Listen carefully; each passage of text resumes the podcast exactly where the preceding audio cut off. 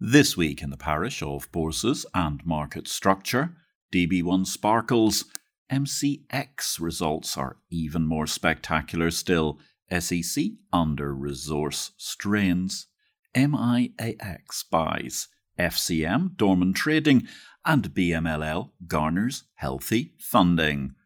My name is Patrick L. Young. Welcome to the Bourse Business Weekly Digest. It's the Exchange Invest Weekly Podcast, episode 167.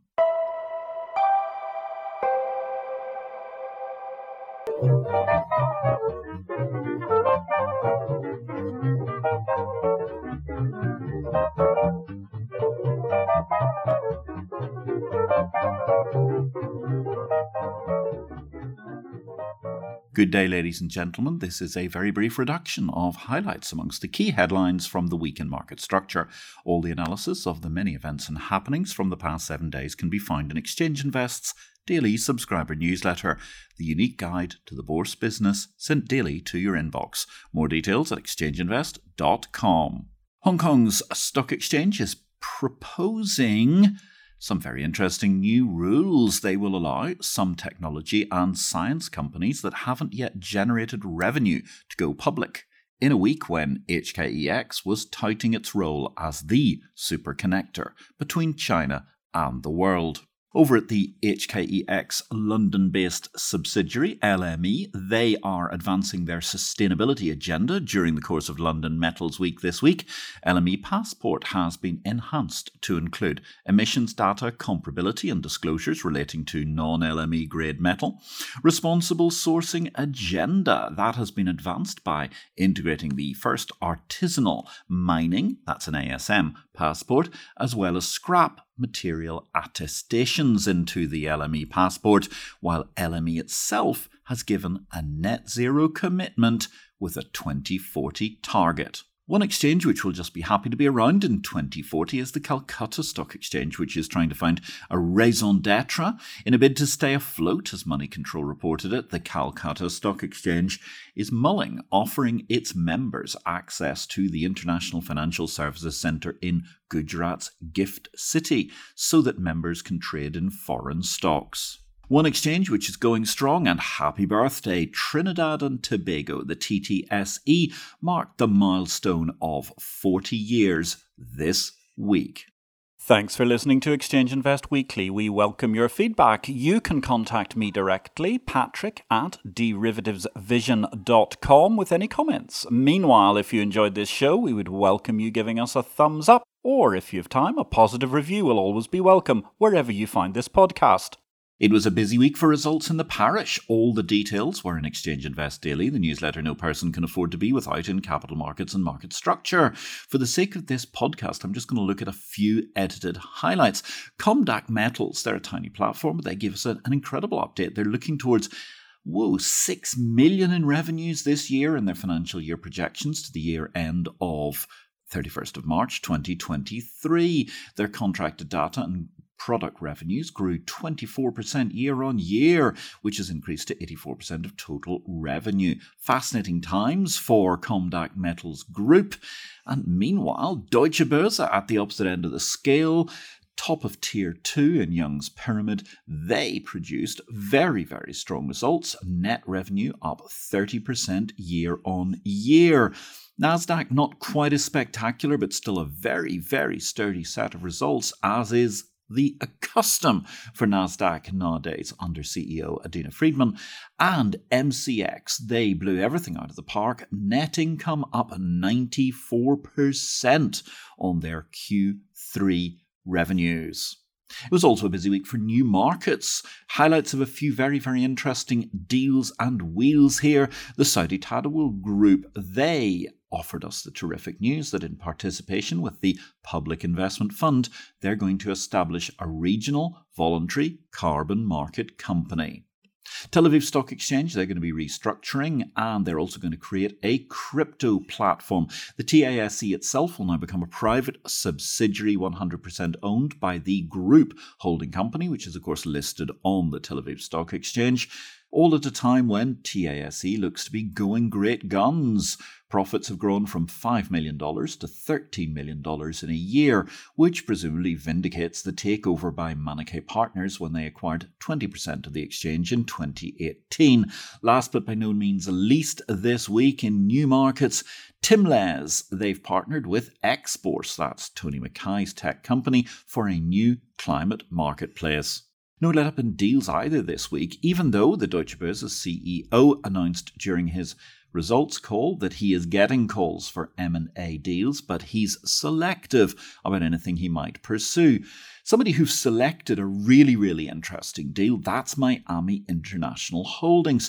You'll recall we've been talking about the move towards exchanges being in the brokerage business for some weeks now. Well, MIAX, or at least MIH, Miami International Holdings, they've acquired Dorman Trading, a full service Chicago based FCM, with FTX and CME making proposals to have DMA through FCM, MIAX is leaping ahead of the field towards something that actually IPLY thought was fairly inevitable since I found notes of a late 1999 presentation I gave to a group of Australian investors in Sydney, which was hosted by a leading investment bank. This is a very, very interesting move, which positions MIAX once again as both a fearless innovator and the enterprise that seems to be prepared for the next wave, whichever way CFTC may opt to go on this matter. Incidentally, of course, it's worth considering that while MIAX owns the exchange traded derivative CFTC regulated market MGEX based in Minneapolis, we ought to remember that MIAX's original primary regulator remains the SEC for their stock options and cash equity exchanges, I'm not sure if this impacts owning a CFTC regulated FCM, but it all adds up to some veritable excitement. Fun fact to finish with Dorman Trading was established on CBOT as a broker in 1956. Instinet, they've completed their purchase of FIS Execution Services and Valereum, brackets, of course, I've got a vested interest there in as executive director, close brackets, are in talks to complete their Gibraltar Stock Exchange acquisition according to their latest RNS. No firm news yet, but some of us are waiting with, well, more eager anticipation than others. Speaking of eager anticipation, if you're eagerly anticipating the future of finance, have you read my latest book, Victory or Death Blockchain, Cryptocurrency, and the FinTech World? A rapid romp to try and understand where markets are and where they're going 20 years on from the capital market revolution. Victory or Death is published by DV Books and is distributed by Ingram Worldwide. Don't forget, while you're waiting for your copy of that book to appear, Check out our live stream Tuesday 6 p.m. London 1 p.m. New York. It's the IPO Vid live show. You can catch the back episodes on LinkedIn and YouTube via IPO vid. Our latest show was superb. Christian Katz, the CEO of Helvetic, Securitizing the Future was the title there. There's not going to be a show next week due to it being the Day of the Dead and various other holidays around the world, but our next show will be on November the 8th when we will have as our guest Paul Humphreys and Dr. Elliot Banks of BMLL. Let me not get ahead of myself. We're going to talk about them more in this podcast in just a second. They'll be discussing BMLL liquidity maps, the data Magna Carta. Of course, also, if you're trying to keep up to date with the world of the business of bourses, then you need to be reading Exchange Invest Daily, the exchange of information. Get your free trial now. Thereafter, it's $300 per user year and worth every last penny in these volatile times for the exchange business. Product news this week Cboe and S&P Dow Jones are going to develop a new dispersion index. Project Eden has kicked off for the first time in Israel. The Ministry of Finance and the Tel Aviv Stock Exchange are preparing for the issuance of government bonds on a blockchain platform. Bursa Malaysia, they've invited public feedback on proposed amendments to the main market listing requirements in relation to listed REITs and ETFs with WAQF feature. Luxembourg Stock Exchange, they've launched a new fast lane procedure for Euro MTF listings, and Shanghai Futures Exchange are going to be launching container freight rate futures.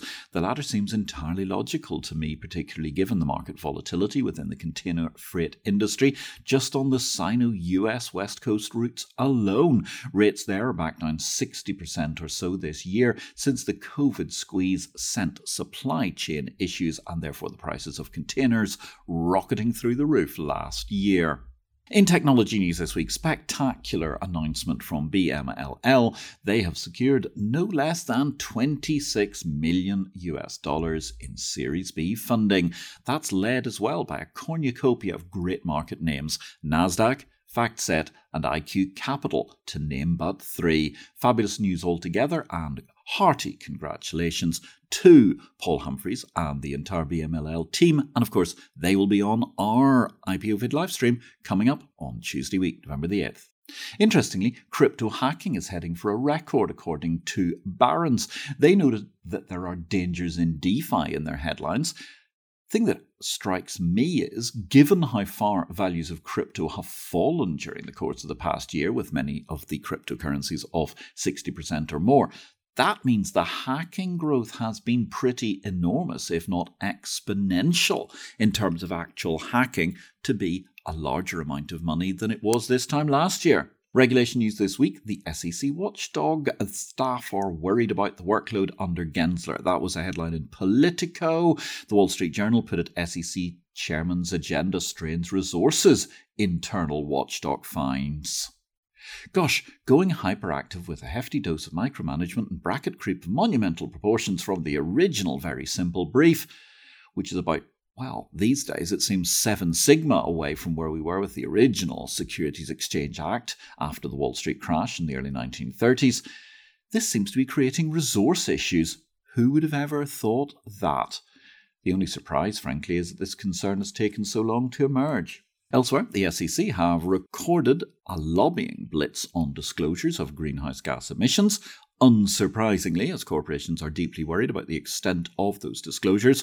Meanwhile, a Bank of England official has been quoted in City AM stating crypto has serious deficiencies in governance. Clearly, the Bank of England discerns this salient point about governance on the time honoured takes one to know one basis. The European Commission's circuit breaker plans for energy futures are under fire. Zero shock there. While 22% of the CFT's year long enforcement actions involved digital assets. Career paths this week shake up at IOSCO. Jean Paul Servais, he's the head of the Belgian regulator. He's going to replace Ashley Alder, the long-time chairman of IOSCO.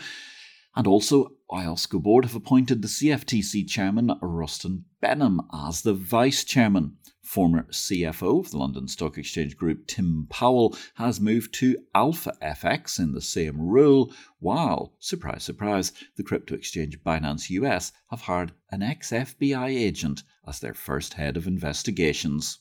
Last week, Olivier Guéris, as our esteemed IPO vid guest, noted during the live ch- stream that a name change had already happened while I had it in the Big World Archive awaiting a quiet day to announce.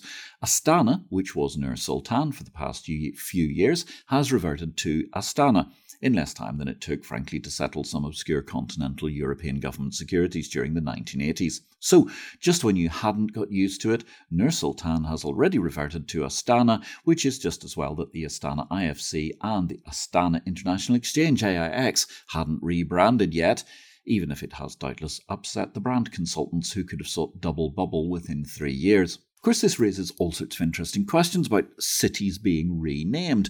Kazakhstan's capital was known as Akmolinsk in Imperial Russian times, was renamed to Tselinograd during Soviet times, then Akmola when Kazakhstan first was independent in the 1980s, and finally settled on Astana in 1997. City branding is always tough. I recall visiting BSE and NSE in India while carefully reciting Mumbai at all times and then having the locals say nothing about the word Bombay when referring to their hometown. Hashtag confusing.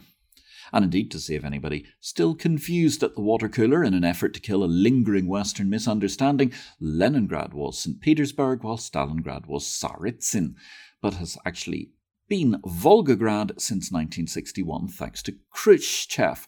Khrushchev, of course, was famed for transferring the Crimean Oblast from the Russian SFSR to the Ukrainian SSR in 1954, which just goes to show that political meddling in territory and state branding is not always a good thing.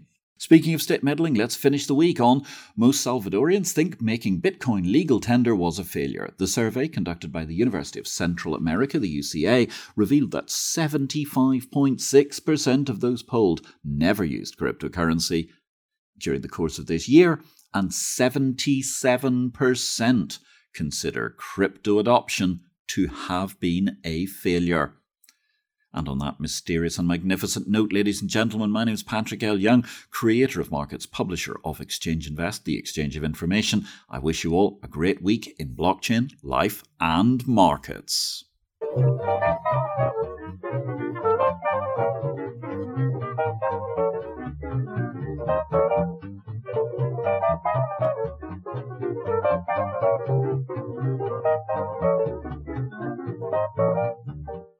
This show relates to the business of bourses.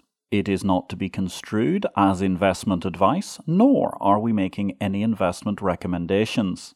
Please consult an investment advisor before you make any investments, and for goodness sake, do your due diligence and do not make investments without complying with the regulations in your home state. Exchange Invest cannot be held responsible for any investment decisions made as a result of our program, which is for entertainment purposes only. The material herein is copyright Patrick L. Young at the date of publication, while our music and sound effects are sourced from copyright free sources. Thanks for listening to Exchange Invest Weekly, the exchange of information.